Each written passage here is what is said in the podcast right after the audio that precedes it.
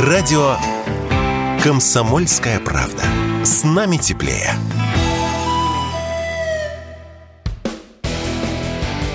Человек против бюрократии. Программа «Гражданская оборона» Владимира Варсовина. Ну, выбирать тему для этой передачи, тут, кстати, э, не, не очень частый случай, когда не надо. Ну, потому что это сейчас все на слуху, тема мобилизации. И это, если раньше эта тема э, блуждала по телеграм-каналам и другим социальным сетям и поднималась ну, разными общественными э, деятелями низшего звена, то сейчас к нему подсоединились уже такие большие персоны, ну как, например, э, Геннадий Зюганов, глава КПРФ, просто выстрелил в Госдуме своим заявлением. Давайте послушаем его. Война и спецоперация отличаются коренным образом. Спецоперацию объявил, вы можете прекратить. Войну вы не можете прекратить, даже если вам захочется. Вам придется идти до конца. У нее есть два исхода. Или победа, или поражение.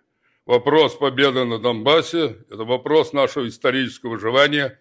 И каждый в этом зале и в стране должен реально оценивать происходящее. Да, правда, потом коммунисты сказали, что их неверно поняли, и шла речь о мобилизации э, экономического плана, но никак той самой когда под ружье встают практически все. Обсуждаем эту тему, которая касается каждого из нас. У нас гости Евгений Алексеевич Федоров, депутат Госдумы. Евгений Алексеевич, здравствуйте. Здравствуйте. И Александр Евгеньевич Михайлов, руководитель Бюро военного политического анализа. Алексей Александр Евгеньевич, приветствую вас. Здравствуйте. Есть вот две точки зрения. И вот те э, адепты мобилизации сейчас активизировались, и прежде чем мы выскажем наши э, суждения по этому поводу, давайте послушаем главного э, такого адепта мобилизации. Я, и это не Зюганов, это Рамзан Кадыров, который уже отчаялся, э, в общем-то, говорить о мобилизации, он уже говорит о региональной мобилизации, чтобы каждый из губернаторов подготовил около тысячи э, людей, тысячи Э, ополченцев, которые будут наряжены, каждый из регионов, их больше 80, поэтому будет 80 тысяч, что для фронта, ну, достаточно хорошо. То есть это будет э, большой помощью для тех событий, которые происходят в Украине. А давайте послушаем Рамзана Кадырова. Если меня спросить, вот, вот мое мнение тоже, вот как Рамзана Кадырова, я объявил бы военное положение, объявил бы мобилизацию, да, надо подготовиться, готовить, начал бы готовить он, э, людей да, он, к военному положению. Он. И мое тоже мнение такое. Да, ну, не знаем, что будет завтра. Да, э, с, э, этих шайтанов, он, которые э, не придерживаются никакой религии, да, традиции, обычаи, да, у них союзников, да, этих шайтанов, да, он, ну, больше становится, потому что они есть шайтаны. Надо не ждать, пока да, он, э, руководство государства объявит мобилизацию. Да, он.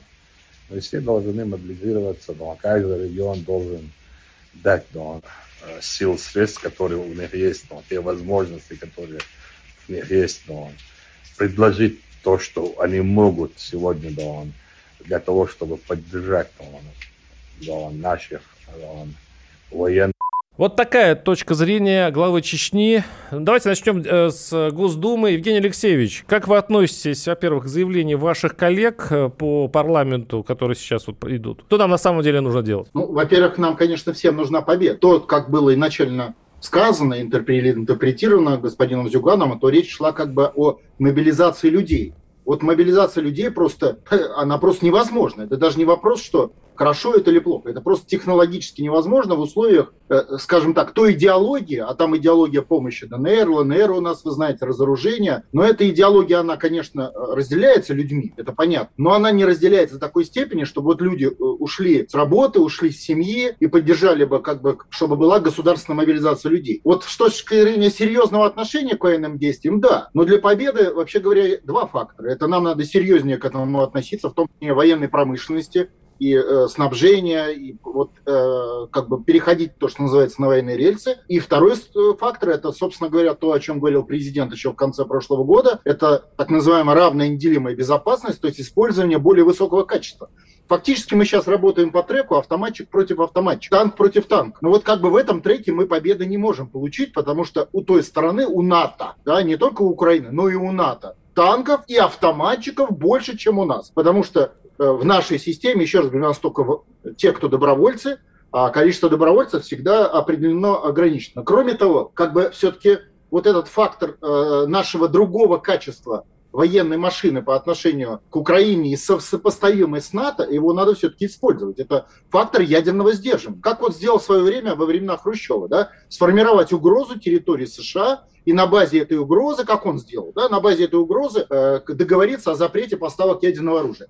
Но для этого надо не только идеологию подправить, да, но и подправить идеологию на за отечество, естественно, а не помощи кому-то, да? Юрий Алексеевич, а... давайте, давайте я уточню, значит, э, что я понял. То есть получается, что сейчас мобилизация на фронт не нужна, но вместо этого нужно э, пригрозить достаточно жестко нашим так называемым партнерам ядерным оружием и... Э, надо так сделать, чтобы они поверили, так. слово то на красной линии все время о нем говорим. Э, как поверили во времена Хрущева, когда угу. потенциал был в 17 раз меньше, чем у них ядерный, кстати. Да? И на этой базе с ними договориться. Но для этого должна быть правовое основание. Правовые основания мы восстанавливаем границы по итогам Второй мировой войны. Это правовые основания, чтобы они не вмешались в наши дела по итогам 45 Ну, то есть года. это все просто, это проблема одного заявления президента, так получается? Нет, это не просто. Это должно быть и комплекс мер. Да? Грубо говоря, должны появиться полетные задания. Вы знаете, что у нас нет полетных полетных заданий. То есть сегодня ракеты просто никуда не направлены. Соответственно, их никто и не боится, как бы по определению. Ну, э, э, кроме того, это должно быть посерьезнее, то, что называется, разыграно. Кроме того, этому не должны сопротивляться элиты, а для этого нужны внутренние реформы. Помните, что президент сказал в Владивостоке два дня назад? Что э, э, как бы операция, операции, но самая главная задача укрепление суверенитета. А это не Донбасс, это Москва. То есть нам нужны внутренние реформы в Москве, которые позволят нам стать другими и победить. А у нас на связи, напоминаю, Александр Евгеньевич Михайлов, руководитель бюро военного политического анализа. Александр Евгеньевич, ну вот как вы это видите, как военный специалист? Э, вообще тема очень сложная и, конечно, мнений большое количество. Я вот сейчас и на экспертных площадках, и с коллегами по своей организации вот регулярно обсуждаем этот вопрос, ну, уже с начала спецоперации, по сути, потому что он всегда находится во главе угла. Как э, действовать действовать верховному главнокомандующему такой ситуации. Когда он ведет специальную военную операцию, специальная военная операция – это определенный формат э, военных действий, то есть он ограничен, э, в, а по определению ограничен э, в выборе применяемых военно-технических средств. Вот. Тем более то, что военно-политическое руководство России неоднократно заявляло, что одними из важнейших целей в этой спецоперации являются сохранение жизни мирных граждан и максимальное сохранение гражданской и социальной инфраструктуры э, Украины, потому что э, по понятным причинам после перехода под контроль Российской Федерации этих территорий Российской Федерации придется немало вложить и финансовых, и политических усилий для восстановления полноценной жизни на этих территориях. Поэтому Россия не заинтересована в, унич... в тотальном уничтожении инфраструктуры Украины и тем более не заинтересована в уничтожении ее социального капитала, то есть ее населения. Поэтому в данном случае, на мой взгляд, с первых месяцев спецоперации эти рамки, которыми были ограничены руководители спецоперации э, в, в плане э, расширения контингентов, в плане применения дополнительных наступательных вооружений, и тем более в плане применения, допустим, тактических ядерных боеприпасов. То есть все это, ну, что называется, связывает руки тем, кто руководит спецоперацией. Да, действительно, многие мои коллеги считают, что можно перейти на уровень либо полной мобилизации, либо частичной мобилизации, потому что оба эти, оба эти варианта мобилизации присутствуют вообще в истории этого процесса. Потому что либо государство полностью переводится на военные рельсы вместе с экономикой страны, вместе с гражданами этой страны, которые расстаются, допустим, со своими внедорожниками, к примеру, да, и отдают их на нужды армии. Расстаются, предприниматели расстаются с рядом своих производственных мощностей, потому что они переводятся на нужды армии. И вообще а, большая часть трат федерального бюджета, который планируется на три года вперед, будет переведены исключительно на военные Ну, это вы описываете Поэтому... режим максимальный, а есть же мобилизация да, да, А есть режим частичной мобилизации, который зависит от, во-первых, степени военной угрозы, во-вторых, от тех военно-технических и, э, по сути, воз... и, и, и возможности человеческого капитала, Э, на этой территории, потому что бывает, когда речь идет о операции на территории одного, допустим, субъекта или нескольких субъектов Российской Федерации. Нечто подобное мы наблюдали на Северном Кавказе во второй половине 90-х годов, когда, по сути, граждане ближайших областей, регионов жили э, в условиях не только повышенной боевой готовности, а повышенной террористической... Ну, то есть это Курская область и вот эти э, области, которые, которые жители, находятся под бомбардировкой Тогда это были, да, жители Кавказских республик и жители Придонья, то есть это и Ростовской области, Кубани, частично Воронежской, везде, где проходит федеральная трасса, и была связь между Москвой и Северным Кавказом. Сейчас как в этом направлении у нас все в полном порядке, зато, к сожалению, на украинских границах все невероятно сложно. Тем более, что ситуация, которая сейчас развернулась на, на театре военных действий, э, ставит под угрозу жизнь и безопасность граждан Российской Федерации, проживающих на территории Белгородской, Курской, Брянской, Воронежской и Ростовской областей, Крыма в том числе. То есть это, прямо, это, это, очень, это, очень, это близость использ... это близость по расстоянию, это возможность использования в том числе от артиллерийских боеприпасов до систем Но мы уже, огня, мы, подождите, есть... мы уже немножко отходим от самой темы мобилизации. Мы это опишем, конечно. Мы, мы, мы через э, пару минут сейчас прервемся на небольшой блок рекламу. Оставайтесь с нами. Чтобы получать еще больше информации и эксклюзивных материалов, присоединяйтесь к радио «Комсомольская правда» в соцсетях в отечественных социальных сетях. Смотрите новые выпуски на Рутьюбе, читайте телеграм-канал, добавляйтесь в друзья ВКонтакте, подписывайтесь, смотрите и слушайте. Радио «Комсомольская правда». Самая оперативная и проверенная информация в эфире и соцсетях. Человек против бюрократии. Программа «Гражданская оборона» Владимира Варсовина.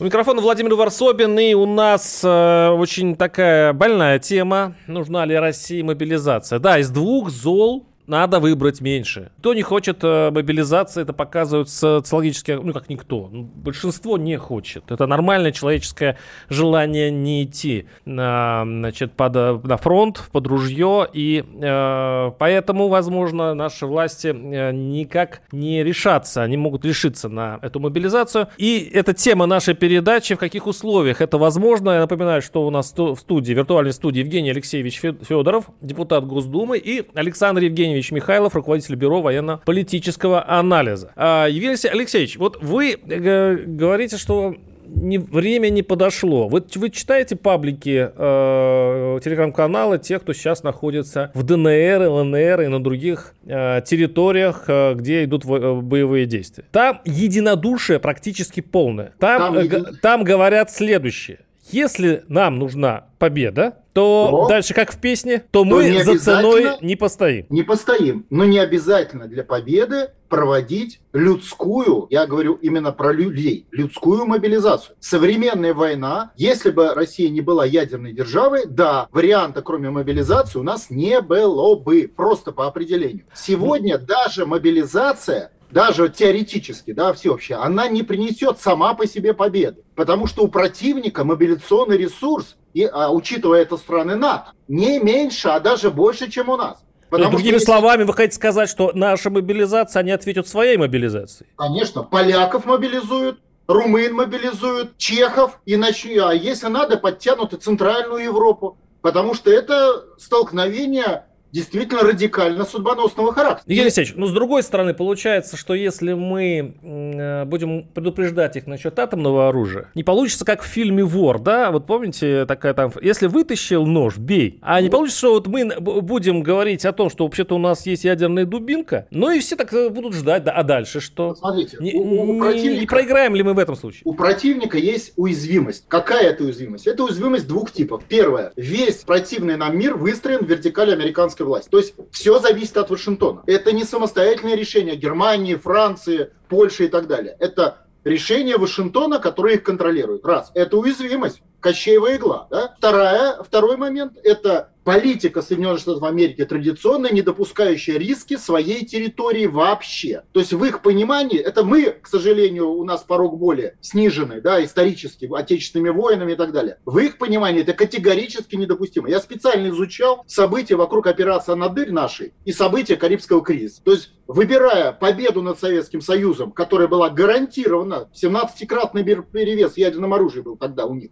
и угрозу реальную городам Соединенных Штатов Америки, которые не уничтожат Америку. Ну, два-три города сожгут. Они приняли решение, что лучше мы внимание, не будем сейчас обострять, потому что мы решим эту проблему через несколько десятков лет своими геополитическими методами. Что и получилось в 1991 году. Поэтому в их менталитете их угроза для них является на порядок более серьезной проблемой, просто в сотни раз, чем для нас, грубо говоря, в нашем менталитете, в наших оценках. Поэтому нам надо формулировать угрозу. Вы заметили? Чего угодно, только Америки как бы здесь нет. А вот именно она и есть главный субъект, и то яйцо, которое надо разбить, геополитической угрозы реального характера. Ну, я вот предлагал ударить по полигону в Неваде, например.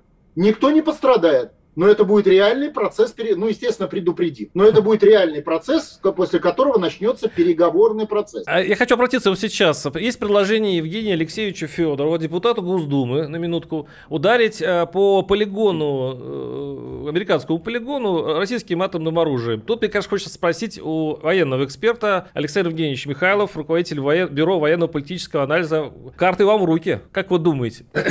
Но я не могу не сказать о том, то, что вот в словах Евгения Алексеевича нету разумного зерна. Оно есть, и за этим, момент, за этим процессом может действительно последовать момент вот этого коллективного понимания своей будущей, будущей расплаты за все то, что американцы сделали за последние десятилетия на планете, и ужаснувшись от того сценария, который им может приготовить Российская Федерация со своим термоядерным потенциалом, они просто что называется, вскроют карты и скажут, давайте пойдем на какие-то переговорные позиции. С другой стороны, я вот в своем телеграм-канале предлагал не так давно схожий сценарий, э, превентивный весьма, но немножко более мягкий э, и, и менее, на мой взгляд, опасный, э, менее, вернее, опасной э, термоядерной войной между крупнейшими гегемонами. То есть это сценарий, когда э, в нейтральных водах подрывается э, необходимой мощности заряд, который создает необходимый высоты волну, которая должна пройти, по моему мнению. Ну, это Посейдон, берегов. это проект Посейдон, еще ну, возможно, возможно, Посейдон, возможно, просто демонстрация вот такой решимости. Допустим, ну, проходит волна цунами 5-6 метров вдоль берегов Британии. Какой она ущерб нанесет? Ну, небольшой, портовой инфраструктуре. Но реакция общества будет очень серьезное. Это будет такой ужас, когда миллионы британцев будут снимать это, выкладывать на YouTube эту волну, эти все вещи. А потом Россия может просто заявить, господа, давайте переходить на нормальный язык человеческий, а не на термоядерный, потому что в термоядерном разговоре вы проиграете. Британия уж в первых рядах ляжет в этой войне первые же 10 минут войны. Американцам предстоит пережить, возможно, час, может быть, час 20 еще на этой планете. Понимаете? Но и Россия здесь тоже вряд ли имеет шансы на полноценное пере выживания в этой, в этой войне. Поэтому, на мой взгляд, а, и правильно Евгений Алексеевич говорит, безусловно, если будет предупредительный какой-то э, фактор сработать, потому что у них тоже работает система предупреждения о ракетных пусках, если они увидят пуск в свою сторону, о котором они не будут иметь представления, они вынуждены будут нажать красную кнопку и ответить массивным ракетным ударом по России. А Поэтому, на мой взгляд, да. все-таки сценарий в акватории, знаете, когда задействуют нейтральные воды, а волна докатывается до нашего противника, так вот нежно гладит его по берегу, бережку, но при этом напоминает о том, что волна может быть и выше, и 100, и 500 метров. И тогда разговор будет совсем уже на других, так сказать, с других точек зрения на Британию. Поэтому я думаю, что вот такой бы сценарий больше пригодился бы. Хотя э, во многом Евгений Алексеевич прав. Это слишком циничные, это слишком э, обуйные гордыни нации, которые без демонстрации силы ничего не добьешься. Вот этот двухсторонний диалог, который мы с ним... Слушайте, у нас очень хороший между собойчик сейчас образовался. Смотрите, вы оба предлагаете решить проблему ядерным оружием. А, замечу, а, а один, один депутат Госдумы, а другой военный эксперт. Я хочу вас э, спросить, почему в этом случае, это очень предметный вопрос, вы предлагаете э, меры вот такого порядка радикального, что будет плохого, если вместо этого провести нормальную, как обычно, в обычных странах в такую ситуацию, честную мобилизацию? Ну, то есть, дело народное, как там говорит телевизор, народное. Люди не должны быть отстранены от этого, но, по крайней мере, это призывной возраст или те, которые служили. И не всю, э, не всю, э, не всех брать э, в армию, а те, кто имеет подготовку определенных профессий и так далее. Почему не разобирая вот эту меру, частичной мобилизации. Мы переходим на какой-то вот ужасный вариант ядерной дубинки, когда всему живому на Земле в некоторых случаях, в некоторых э, выходов из этого сценария просто не жить. Вот э, смотрите, во-первых, использовать эту э, угрозу ядерного оружия надо только с позиции международного права. Это итоги Второй мировой войны. Поэтому для того, чтобы запустить этот сценарий, нам, на мой, вот, на мой взгляд, надо потребовать правовые основания, отменяющие незаконные итоги 91 года, потому что они незаконные. Даже не Украина... для кого правовым основанием, это вот для, это, для вас это правовое кажется, основание. Это вам, объясняю, это вам кажется, ядерной войны не будет, если мы будем правы. И кроме того, не надо бить, надо демонстрировать решимость. На самом деле, на 90% все события произойдут после предупреждения. Вы это уже сказали, у вас есть да. такая позиция, я понимаю. Но почему вы отвергаете все-таки даже частичную мобилизацию? Какие, какие риски? Что... Какие риски вы видите для общества и для России в этом сценарии? Потому что э, людская мобилизация, не промышленная, не экономическая, она не даст результата с точки зрения, собственно, военных действий из-за того, что наша страна слишком малочисленно в противостоянии с блоком НАТО, численность людей, в котором составляет порядка 400 миллионов человек. Ну, так или иначе... Но вы предполагаете автоматическую мобилизацию Запада, что явно не очевидно. Вы, а, Хотя бы даже а части... Нас больше, даже чем в Украине. Даже частичная мобилизация Запада нас уравновесит. И кроме того, это будет, грубо говоря, это будет глупо. Просто глупо, потому что у нас есть инструмент, который создавался тяжелым трудом, я был замминистра атомной энергии, я знаю, тяжелым трудом нескольких поколений, чтобы этого не было. То есть у нас есть специальный инструмент, танк «Армада», но мы ее не используем. Почему? Потому что это нехорошо. Вот надо понимать, что она для того и есть, чтобы было ядерное Евгений Алексеевич, я понял, но даже вот Рамзан Кадыров и его поддерживают многие губернаторы, проводят свою собственную мобилизацию. То есть ну, сейчас, это... сейчас, смотрите, проходит в регионах. Это как вот в свое время, там, э, в царских временах, когда, в царские времена, там, старинные, когда собирали дружины по регионам, значит, и э, они там решали э, государственные вопросы, каждый удельный князь собирал себе рать. По сути, сейчас происходит то же самое. Вот я хочу понять, да. Александр Евгеньевич, э, ну идет два процесса. Есть государственная э, линия, по которым не нужна мобилизация, мы справимся сами. А есть какое-то движение снизу, э, подкрепленное инициативами губернаторов, что не, нет, мы не справляемся, тем более, тем более Кадыров, который находится в пекле, он все время, ну, по крайней мере, у люди в пекле находятся, и он видит это своими глазами. Можно один вопрос? Пожалуйста. Кто, э, кто победит? Тысячу человек с автоматами или один Хаммерс? А, думаю, тысячу человек с автоматами. Ну, я по старинке рассуждаю. По старинке. Сегодняшняя война – это война высоких технологий. В регионах в принципе нету полигонов, инструкторов, оружия, танков, артиллерии. То есть это вспомогательные войска, которые, да, снабжение организуют, тылы обеспечат, но они не усилят, собственно, военную группировку. Мы э, продолжим этот военизированный и немножко кровавый разговор Через, э, немного, через несколько минут сейчас блок новостей и блок рекламы. Оставайтесь с нами. Радио «Комсомольская правда». Мы быстрее телеграм-каналов. Человек против бюрократии. Программа «Гражданская оборона» Владимира Варсобина.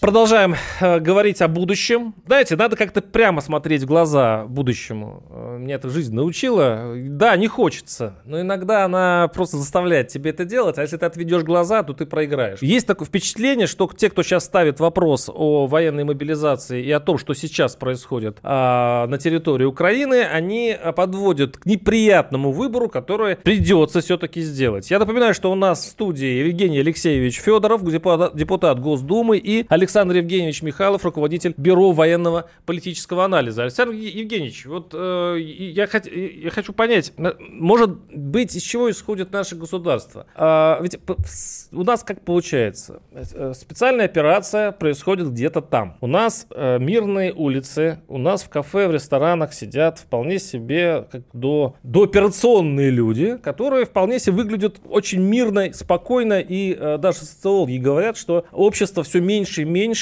э, обращает внимание то, что льется кровь. Э, вот на, на Донбассе. А, возможно, государство не хочет портить эту идиллию. Оно боится, но есть такая точка зрения, то мобилизация как-то подорвет основание вот этого равновесия, и государство придется разрываться между двумя фронтами, внутренним и внешним. Почему не ограничиться все-таки э, той мобилизацией, которая говорят частично? Почему государство боится это делать? Ну, давайте посмотрим на ту объективную реальность, которую мы Э, по сути, наши главы регионов, прежде всего приграничных регионов, они выполняют две очень важные задачи, ну, в рамках, конечно, спецоперации. Первая задача – это организация поддержки на внутриполитическом уровне всех социальных слоев своего региона, поддержки спецоперации, тем более, когда, допустим, та же самая федеральная трасса М4, которая проходит Ростовская область, Воронежская, потом Липецкая, потом Тульская, потом Московская, и везде по ней с утра до вечера перемещаются колонны с военнослужащими, которые возвращаются с полей сражений и не видят той самой долгожданной поддержки. Понимаете, я постоянно езжу по М4, это моя родная трасса. Я вот шесть раз проехал в Ростовской области и обратно за это лето. Вам скажу,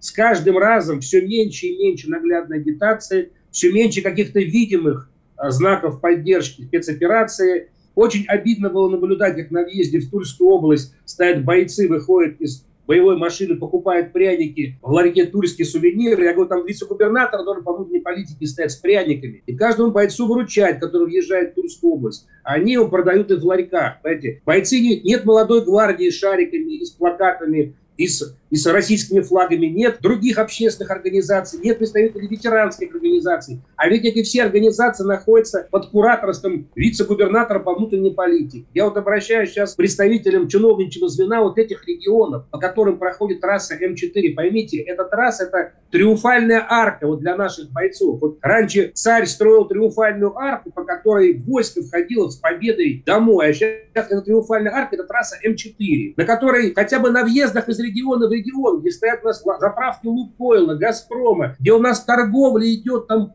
банками, едой и всем подряд и пирожками. Можно организовать какую-то общественную поддержку, дежурство вот на этих стыках, да, встречи военнослужащих, бойцам какие-то подарки, пусть символические. Мало того, по этой трассе десятки тысяч туристов туда-обратно каждый день ездят и видят, как этих бойцов никто толком и не поддерживает. Вот они подъезжают к заправке, останавливают военные машины, идут аккуратно, тихо в туалет, потому что никто им не похлопает, не понимаете, это очень неприятно наблюдать. Ну, это, это не говорит, не, это, это не, говорит о, не о поддержке, это просто у нас такие момент. суровые люди, мне кажется. Это да. внутренняя мобилизация своего региона. В каждом регионе России есть большое количество. Это тысячи мужчин, которые служили в армии, да, они имеют военную учетную специальность, они имеют определенный уровень своей военно-технической подготовки на определенных боевых машинах или военных э, спецсредствах. То есть, безусловно, нельзя, что называется, на мой взгляд, опять же, делать это как бы из-под палки. Да? Это должна быть организована правильная рекламная пиар-компания, которая не организовывается, на мой взгляд, именно в регионах. Потому что наш основной резерв вот этих людей, на мой взгляд, это регионы Западной России, то есть западная часть России. Это регионы, куда залетают украинские беспилотники.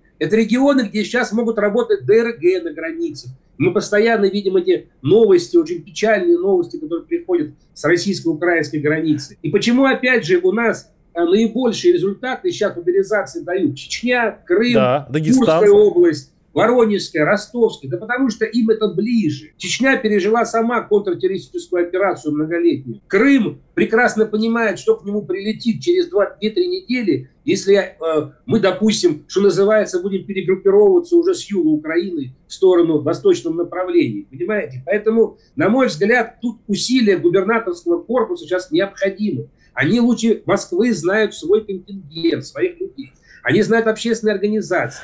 Скажите, я, я, я все, это понятно, но есть же какая-то граница, есть какая-то граница исчерпания все-таки добровольцев. Все-таки это так же... Мы пока говорим, это, послушайте, мы это ресурс говорим, Вот давайте просто еще раз процитируем а, Кадырова, да, о 85 тысячах человек, которые в принципе найдутся в каждом регионе, конечно, мы прекрасно понимаем то, что это должно сопровождаться э, и усилиями э, государственных органов, и какой-то, что называется, поддержка этих людей, причем более широкая, чем других профессиональных групп. То есть это должно организовываться на местах. И, кстати, я вам скажу, у нас просто практически нет тому примера. Вот даже посмотрите фильмы 70-х годов США как идет мобилизация людей во Вьетнам, да, раздачи, какие-то праздники, дядя Сэм там... Ну да, а потом чем закончилось, помните? Я понимаю, я говорю Мирными том, манифестациями и так далее. Этом, у нас даже на этом уровне пока еще нету механизма вот расширения своего военного контингента за счет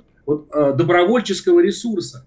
У нас практически нет на практике, нет правового опыта. Госдума не прописала пока это в нормативных актах и документах. Как это можно делать, понимаете? Ну, надо делать уже сейчас. Нет, вы же военный эксперт, вы понимаете, что вот э, э, как-то налаживать механизм агитации и прочее, нужно время, нужно как минимум полгода, год, чтобы, чтобы это все получить. Сейчас идет речь о днях, неделях. Я согласен, но вообще-то, знаете, если вы откроете э, документы по организации мобилизационной работы, то она проводится с первых же дней военной кампании, причем в секретном режиме, понимаете? Это, там целый есть ряд установок, Э, и методичек, которые организовывают это мероприятие. Это очень сложное и очень затратное, и ресурсно затратное, человека затратное мероприятие. Поэтому, на мой взгляд, вот эта ограниченная мобилизация, которая должна учитывать недостаток профессиональных определенных военных кадров, специалистов на определенных видах военной техники, должна проводиться, но при этом, говорю, э, предоставляя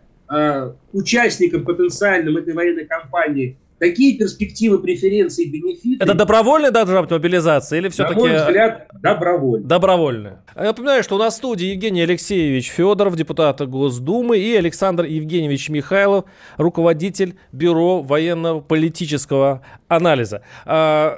Евгений Алексеевич, вы сейчас вы находитесь в Госдуме, вы как-то ближе к центру принятия решений. Сейчас модная такое, э, такая фраза сейчас в связи с событиями.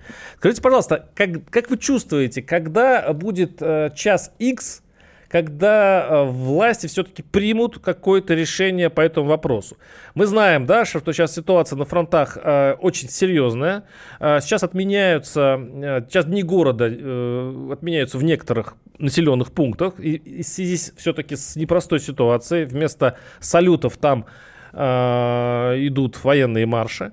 Поэтому ситуация уже говорит о том, что надо принять решение. Когда оно случится? А когда будет, если коротко, общественный консенсус, который позволит это решение принять. А общественный консенсус э, э, э, вокруг сегодняшних подходов, он, на мой взгляд, невозможен. Это главная причина. Почему? И Александр Евгеньевич, по сути, о ней говорил, когда говорил о вот ситуации на трассе и так далее. Потому что русского человека мобилизовать можно только когда отечество в опасности. Когда решаются какие-то, значит, задачи не отечества отечества в опасности, важные. Да, нам очень жалко детей в Донецке, понятно, да? Мобилизовать его, он будет помогать, он будет сочувствовать, он будет посылать туда свою заработок. Но вот уйти из семьи э, и пойти на фронт он не пойдет. Ну, то есть, грубо говоря, он не, не будет, не даст общественный сигнал, что он готов к этому. Поэтому придется восстанавливать идеологию Отечества, и на базе идеологии Отечества вы получите мобилизацию. Подожди, подожди. А... Надо убедить людей, что Отечество в опасности. Я правильно вас понимаю? Нет, люди должны сами это понять.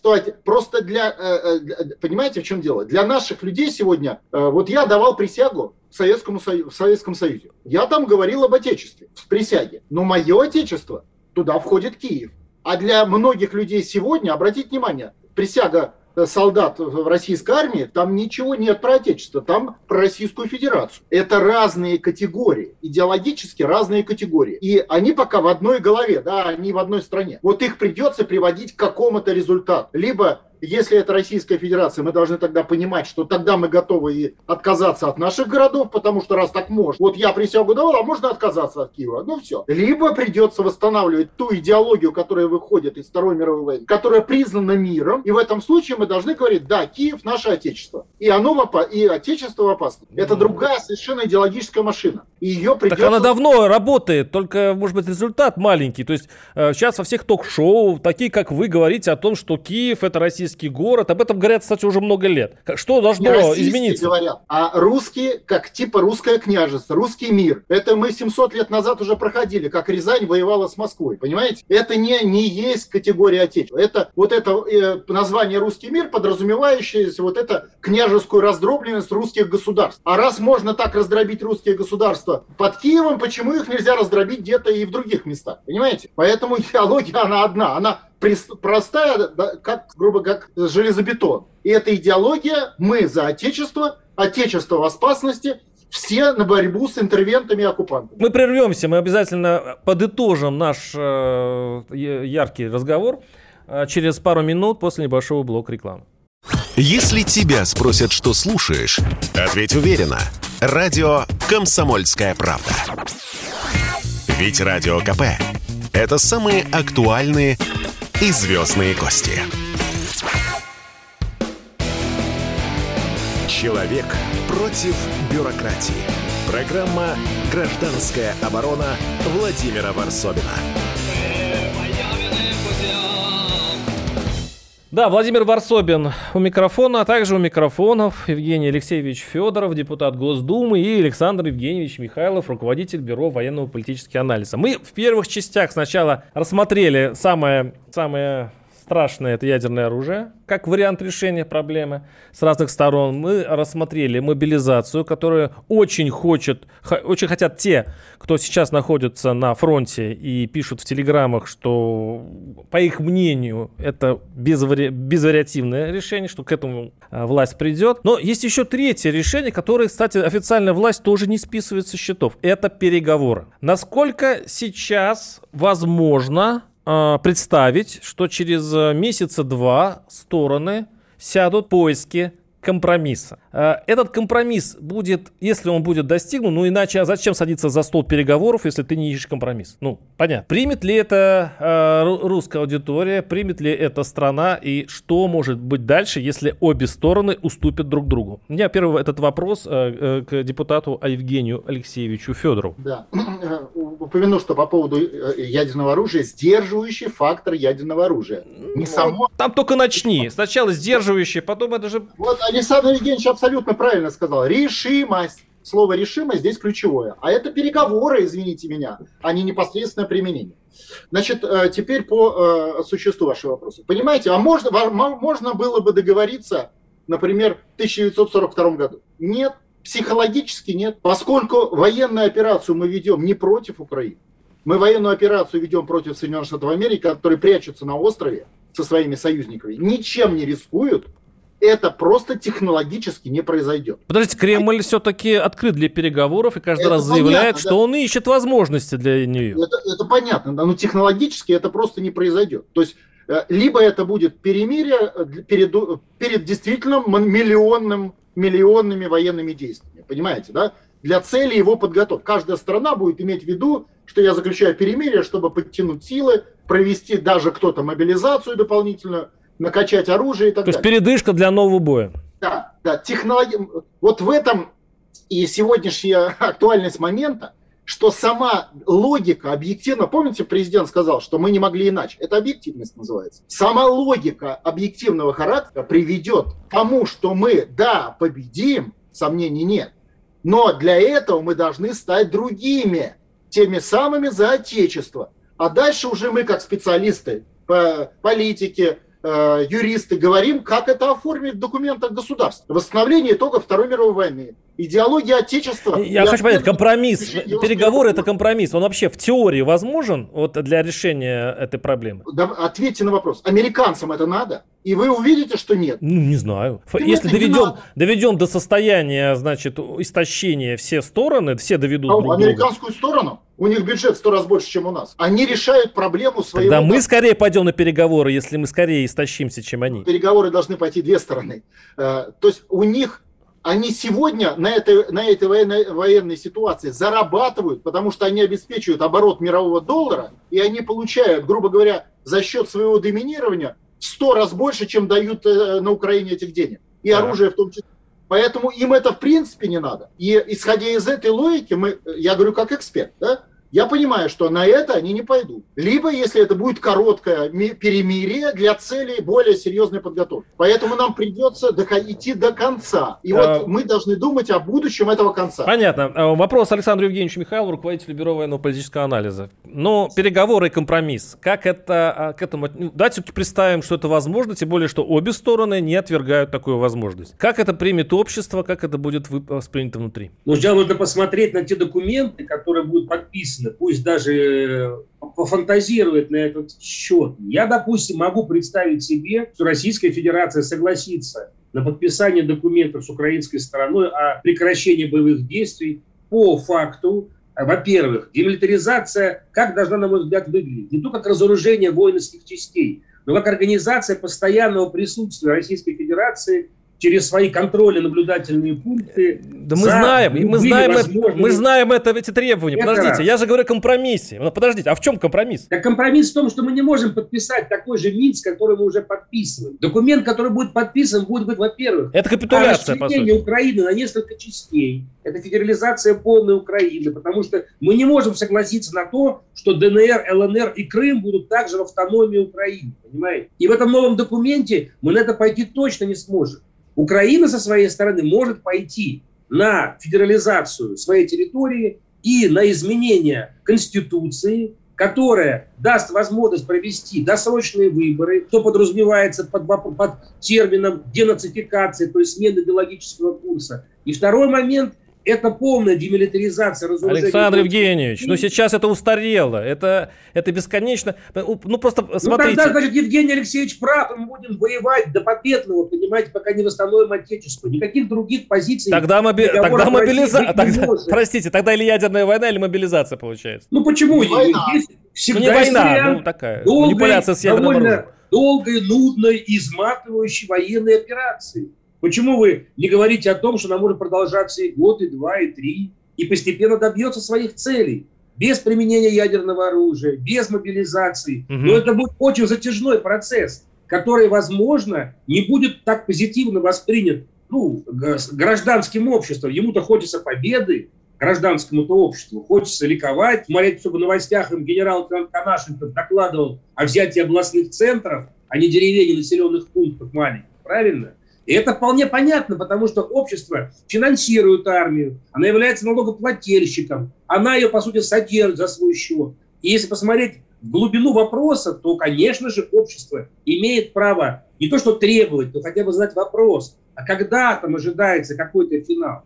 Но здесь, опять же, на мой взгляд, нужна некая дополнительная э, медиа или аналитическая такая прослойка э, между государственными спикерами и все-таки средствами массовой информации, чтобы разъясняли механизмы, более этапно разъясняли механизмы спецоперации и этапы вот эти более подробно, потому что многим людям, особенно те, кто внимательно следит за новостями, хочется от государства больше подробностей. Александр Ильич, вот совершенно с вами согласен. Почему? Потому что вот разноголосица, которая идет сейчас э, с информационных э, лент, она немножко запутывает. То есть мы, я беру, сравниваю, да и не только я, я думаю, тысяч, миллионы сравнивают э, заявление Кадырова, который вообще грозится прийти в Кремль как-нибудь и просто э, достучаться до людей, там, кто принимает решения. И, и вот его логику, что надо быть решительней, что надо бить по центрам принятия решений, что надо уничтожать инфраструктуру, что надо воевать уже по-взрослому. И такое впечатление, что есть несколько а, точек зрения. Один, одна точка зрения у Кадырова друг, и его, скажем, единомышленников. А есть другая точка зрения, и э, людей это путает. Они, э, и знаете, социологи за последнее время подметили, что все больше и больше людей хотят а, мирных переговоров. Вот есть такой, вот такой тренд. Он, конечно, сейчас не, не больше 50% и так далее, но он растет. Люди устают от этой неопределенности. Тут я совершенно соглашусь э, с Александром Евгеньевичем Михайловым. Евгений Алексеевич, а, как, а, пишите, пожалуйста, в конце нашей передачи все-таки возможное будущее, как вы его э, видите, как это все-таки, может ли это разрешиться в этом году, когда мы все-таки решим Страшно сказать этот вопрос. Вот с учетом того, что наш противник – это блок НАТО, и, соответственно, Европа... В этом году это возможно? Европа и Америка, значит, самая для нас главная позиция – это какая позиция сформируется у них. Их позиция будет понятна нам только этой зимой. То есть насколько они готовы терпеть тяготы и лишения, э, конфликта, и это, исходя из их позиции зимой, уже пойдет динамика событий. Но подходы президент обозначил, это, еще раз говорю, укрепление суверенитета, о котором он говорил, это московские дела, то, о чем говорил Кадыров, московские, и здесь Кадыров не противоречит Владимиру Владимировичу. И второе, помните, он говорил, мы еще не начинали. Да, загадочная фраза была. Не, абсолютно понятно. Какая? Потому что как вы объясните? в том статусе, который сейчас у России, мы начать не можем. Не можем. Вот когда вы задаете вопрос мобилизации, ядерной и точки, мы не можем это сделать в силу особенностей российской элиты и правящего класса. Понятно. А вот Алексей- Да, да. скоро придет к тому, что мы начнем. Хорошо, Алексей, э, Александр Евгеньевич, ваше последнее слово. Э, Очень хотелось бы пожелать нашим бойцам, нашим офицерам и лицам, принимающим непосредственно военные решения на полях сражений, военной удачи, сохранить здоровье, вернуться домой живыми здоровыми и, конечно, выполнить поставленные э, оперативным командованием задачи. Но при этом хочется обратиться и к нашим радиослушателям, гражданам Российской Федерации, понимать то, что у военных очень сложная и очень непростая задача. Мы о ней уже говорили, об этих тонкостях спецопераций, об этих факторах, которые влияют на вот этот очень, э, очень, очень не- не быстрый, но очень качественный подход к ведению военных действий. Э, Давайте будем поддерживать нашу армию и, пожалуйста, чиновники приграничных областей, дайте больше креатива уж какого-то из себя, дайте больше энергии, пожалуйста, покажите свое, свое отношение к воинам, которые возвращаются с театра военных действий. Они нуждаются в этом. Создайте им эту триумфальную арку, и, и вас не Ну, забудут. вообще-то они обязаны, обязаны это делать. И электорат это Странно, тоже что они заметит это не делают. Да, с нами был Евгений Алексеевич Федоров, э, депутат Госдумы, и Александр Евгеньевич Михайлов, руководитель Бюро военно-политического анализа, с большой надеждой, что это когда-нибудь закончится. Спасибо, до свидания. Программа «Гражданская оборона» Владимира Варсовина.